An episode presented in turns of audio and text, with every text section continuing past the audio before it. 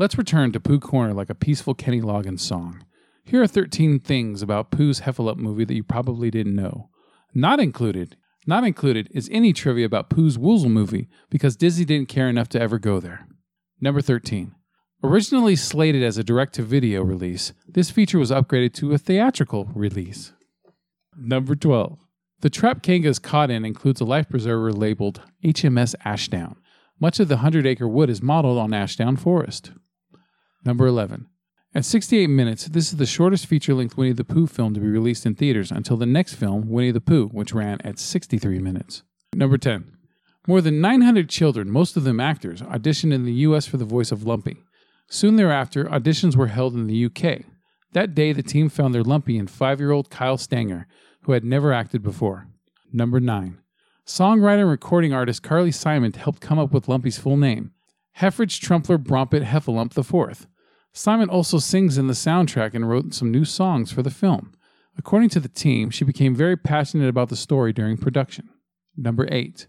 This is the last time Nikita Hopkins voices Roo, since he went through puberty later the same year the film was released. Number 7. This is the last theatrically released Winnie the Pooh film to feature John Fiedler as the voice of Piglet before his death four months later. Number 6. Of the latter day Winnie the Pooh features, this performed the worst at the US box office, thus prompting the follow up Pooh's Heffalump Halloween movie to go straight to DVD. The film did considerably better in international markets. Number 5. Early in the movie, Tigger complains that his family portrait is ruined. The portrait appears to show two adult Tiggers on each side of Tigger himself.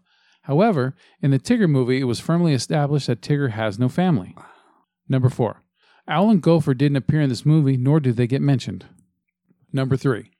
Despite the film's title, Roo is actually the main character of the film, with Pooh reduced to a minor character in the film. Number 2. Pooh's Heffalump movie was not very successful in the American box office, making just 5.8 million in its opening weekend for an average of only 2,300 from 2,529 theaters. The film ended up with a final gross of 18.1 million in North America, which is the worst for all the four Winnie the Pooh movies that went to theaters. Number 1. Heffalumps were first mentioned in the original Winnie the Pooh books. They appeared in a nightmare sequence along with their fellow scary creatures, the Woozles, in 1968's Winnie the Pooh and the Blustery Day. And that is the 13 things that you probably didn't know about Pooh's Heffalump movie. Thank you so much for listening. I said it. Subscribe.